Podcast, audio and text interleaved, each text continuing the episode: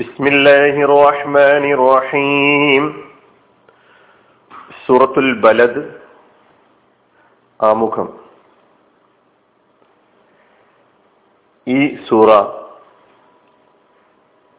മക്കയിലാണ് അവതരിച്ചത്. പ്രവാചകൻ സല്ലാ അലിസ്ലമയുടെ പ്രവാചകത്വത്തിന് ശേഷം ആദ്യ നാളുകളിൽ തന്നെയാണ് സൂറത്തുൽ ബലദ് അവതരിച്ചിട്ടുള്ളത് അതുകൊണ്ട് മക്കിയ എന്ന് പറയുന്നു. ഇരുപത് ആയത്തുകളാണുള്ളത്. ഈ ഇരുപത് ആയത്തുകളിലും ഉൾക്കൊള്ളുന്നത് ഒരു ജീവിത വ്യവസ്ഥയെക്കുറിച്ചുള്ള വ്യക്തമായ ചിത്രമാണ്. ഏതാനും ആയത്തുകളിൽ അള്ളാഹു സുബാനുവ താല ഇസ്ലാമിന്റെ സുന്ദരമായ ജീവിതപാത വ്യക്തമാക്കി തരികയാണ് ചെയ്യുന്നത്. അള്ളാഹു മനുഷ്യന്റെ മുമ്പിൽ സൗഭാഗ്യത്തിന്റെയും ദൗർഭാഗ്യത്തിന്റെയും നന്മയുടെയും തിന്മയുടെയും രണ്ട് വഴികൾ രണ്ട് പാതകൾ തുറന്നു വെച്ചിരിക്കുന്നു എന്ന് ഈ സൂറ നമ്മെ പഠിപ്പിക്കുന്നുണ്ട്. ഇതിലാദ്യം ഒന്നു മുതൽ നാല് വരെയുള്ള ആയത്തുകൾ നാം പരിശോധിക്കുമ്പോൾ ഇതിൽ മക്കയെ പിടിച്ച് സത്യം ചെയ്യുന്നുണ്ട്. പ്രവാചകൻ സല്ലാ അലൈവല്ലാമ മക്കയിൽ അനുഭവിച്ചു കൊണ്ടിരുന്ന ബുദ്ധിമുട്ടുകളെ സൂചിപ്പിക്കുന്നുണ്ട്. മുഴുവൻ മനുഷ്യരുടെയും അവസ്ഥയെ പ്രതിപാദിക്കുന്നുണ്ട്. ഇതൊക്കെ പറഞ്ഞ് അള്ളാഹു നമ്മെ അവിടെ ബോധ്യപ്പെടുത്തുന്നത് ഭൗതിക ലോകം എന്ന് പറഞ്ഞാൽ മനുഷ്യനെ ഉല്ലസിക്കാനും വിനോദിക്കാനും മാത്രം സൃഷ്ടിക്കപ്പെട്ടിട്ടുള്ളതല്ല. പ്രയാസങ്ങളും ബുദ്ധിമുട്ടുകളും ക്ലേശങ്ങളും ഈ ഭൗതിക ജീവിതത്തിൽ നമുക്ക് ധാരാളം അനുഭവപ്പെടും.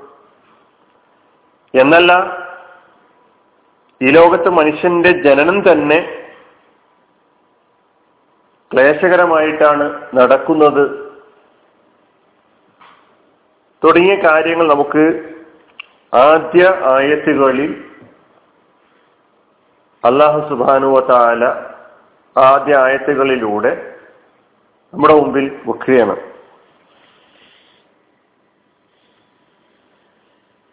അഞ്ചാമത്തെ ആയത്ത്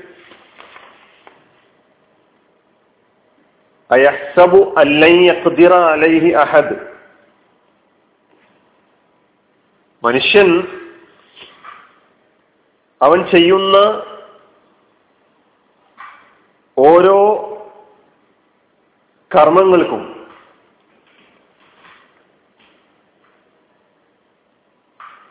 നടപടിയെടുക്കുന്ന ഒരു മഹാശക്തിയെക്കുറിച്ചുള്ള ബോധം എപ്പോഴും ഉണ്ടാകണം എന്നുണർത്തുന്നു. മനുഷ്യന് ആ ബോധം എപ്പോൾ നഷ്ടപ്പെടുന്നുവോ അവൻ താന്തോന്നിയായിത്തീരുന്നു എന്നുള്ളതാണ്. എന്നെ നിയന്ത്രിക്കാൻ ആരുമില്ല. ഞാൻ എന്റെ കാര്യങ്ങൾ ശ്രദ്ധിച്ചുകൊള്ളാം. എന്റെ പേരിൽ നടപടിയെടുക്കാൻ ഒരു ശക്തിക്കും സാധ്യമല്ല. എന്ന നിലയ്ക്ക് മുന്നോട്ട് പോവുക എന്നത് അത് ശരിയല്ല എന്നല്ല അത് യാഥാർത്ഥ്യത്തിന് എതിരുമാണ് എന്ന് ബോധ്യപ്പെടുത്തുകയാണ് ആയത്തിലൂടെ. തുടർന്നുള്ള ആറ് ഏഴ് ആയത്തുകളിൽ പണക്കൊഴുപ്പിന്റെ സമ്പത്തിന്റെ അടിസ്ഥാനത്തിൽ അഹങ്കരിക്കുന്ന സമ്പത്താണ് എല്ലാം എനിക്ക് നേടിത്തരുന്നത് എന്ന നിലയ്ക്ക് മുന്നോട്ട് പോകുന്ന ആളുകളോട് നിങ്ങളുടെ ഈ ധാരണ ശരിയല്ല? നിങ്ങൾക്ക് ലഭിച്ചിട്ടുള്ള സമ്പത്ത് എന്ന് പറയുന്ന ഈ അനുഗ്രഹത്തെക്കുറിച്ച് അതിന്റെ വരവിനെ കുറിച്ചും അതിന്റെ പോക്കിനെ കുറിച്ചും സമ്പാദിച്ചതിന്റെ പിന്നിലുള്ള ഉദ്ദേശ ലക്ഷ്യങ്ങളെ കുറിച്ചൊക്കെ തന്നെ വ്യക്തമായ ഉത്തരം ബോധിപ്പിക്കേണ്ട ഒരു ശക്തി നിങ്ങളുടെ മുമ്പിലുണ്ട്. ആ ഒരു ബോധത്തോടു കൂടിയായിരിക്കണം സമ്പത്തിനെ സമീപിക്കേണ്ടത് എന്ന് ബോധ്യപ്പെടുത്തുകയാണ്. എട്ട് ഒൻപത് പത്ത് ആയത്തുകളിലൂടെ അള്ളാഹു മനുഷ്യന് നൽകിയിട്ടുള്ള വിജ്ഞാനത്തിന്റെ ഉപാധികളെ കുറിച്ച് അവന് ചിന്തിക്കാനും ഗ്രഹിക്കാനും നൽകിയിട്ടുള്ള കഴിവിനെ സംബന്ധിച്ച് സൂചിപ്പിച്ചുകൊണ്ട് അള്ളാഹു പറയുകയാണ് ഇതാ മനുഷ്യ നിന്റെ മുമ്പിൽ നന്മയുടെയും തിന്മയുടെയും ധർമ്മത്തിന്റെയും അധർമ്മത്തിന്റെയും വഴികൾ തുറന്നിട്ടിരിക്കുകയാണ്. ഒരു വഴി ധർമ്മച്യുതിയുടേതാണ് തിന്മയുടേതാണ്. അത് നിന്നെ നരകത്തിലേക്കാണ് ചെന്നെത്തിക്കുക. ആ വഴി സ്വീകരിക്കാൻ വളരെ എളുപ്പമാണ്. അത് നിനക്ക് സുഖകരമായി അനുഭവപ്പെട്ടു എന്നും വരാം ഈ ഭൗതിക ലോകത്ത്. പക്ഷെ യഥാർത്ഥത്തിൽ അത് നിന്നെ സകല മാനവിക മൂല്യങ്ങളിൽ നിന്നും വ്യതിചലിപ്പിച്ചുകൊണ്ട് അതപ്പതനത്തിന്റെ ഏറ്റവും ആഴിയിലേക്ക് നിന്നെ ചെന്നെത്തിക്കുന്ന വഴിയാണ് എന്ന് പഠിപ്പിക്കുകയാണ്. രണ്ടാമത്തെ വഴി ധാർമ്മിക ഔന്നത്യത്തിന്റെ വഴിയാണ്. നിന്നെ ആദരിക്കുന്ന നിനക്ക് ശ്രേഷ്ഠത നൽകുന്ന നിനക്ക് ഔന്നത്യം നൽകുന്ന വഴിയാണത്. പക്ഷെ അത് അല്പം പ്രയാസമുള്ള വഴിയാണ്. ദുർഘടപാതയാണ് മലമ്പാതയാണ്. അതിന് നീ നിന്നെ നിന്റെ മനസ്സിനെ നിന്റെ ശരീരത്തെ നിന്റെ ജീവിതത്തെ മെരുക്കിയെടുക്കേണ്ടി വരും. അപ്പൊ ആ പാത നീ സ്വീകരിക്കാൻ തയ്യാറായാൽ നിനക്ക് യഥാർത്ഥ മനുഷ്യനായി ജീവിക്കാൻ കഴിയും. നിനക്ക് സ്വർഗത്തിലേക്ക് ചെന്നെത്താൻ കഴിയും.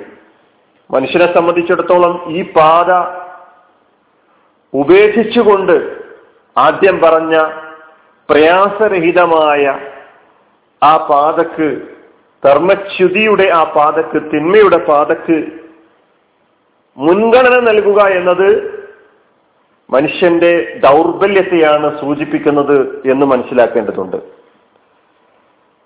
തുടർന്നുള്ള അവസാനം വരെയുള്ള ആയത്തുകളിൽ ഈ ധാർമ്മികമായ ഔന്നത്യത്തിലെത്താൻ സ്വർഗീയ പാത അള്ളാഹുവിന്റെ പക്ഷം അല്ലെങ്കിൽ അള്ളാഹുവിന്റെ വഴിയിൽ ആകാൻ ആഗ്രഹിക്കുന്ന മനുഷ്യൻ താണ്ടേണ്ട വഴി ഏതാണ്? അവൻ പ്രവേശിക്കേണ്ട വഴി ഏതാണ് എന്ന് വിശദീകരിക്കുകയാണ്. അത് റബ്ബിന്റെ സൊട്ടാവിന്റെ കാരുണ്യം ലഭിക്കുന്ന വഴിയാണ്.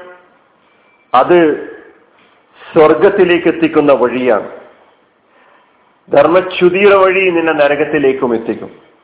ഇനി നമുക്ക് ഈ ഓരോ ആയത്തുകളും ഈ ഇരുപത് ആയത്തുകളും ഓരോന്നോരോന്നായി അതിന്റെ അർത്ഥവിവരണങ്ങളിലൂടെ പോകുമ്പോൾ ബാക്കി കാര്യങ്ങൾ മനസ്സിലാക്കാം. അള്ളാഹു സുബാനുവ താല നമ്മെ അനുഗ്രഹിക്കുമാറാകട്ടെ.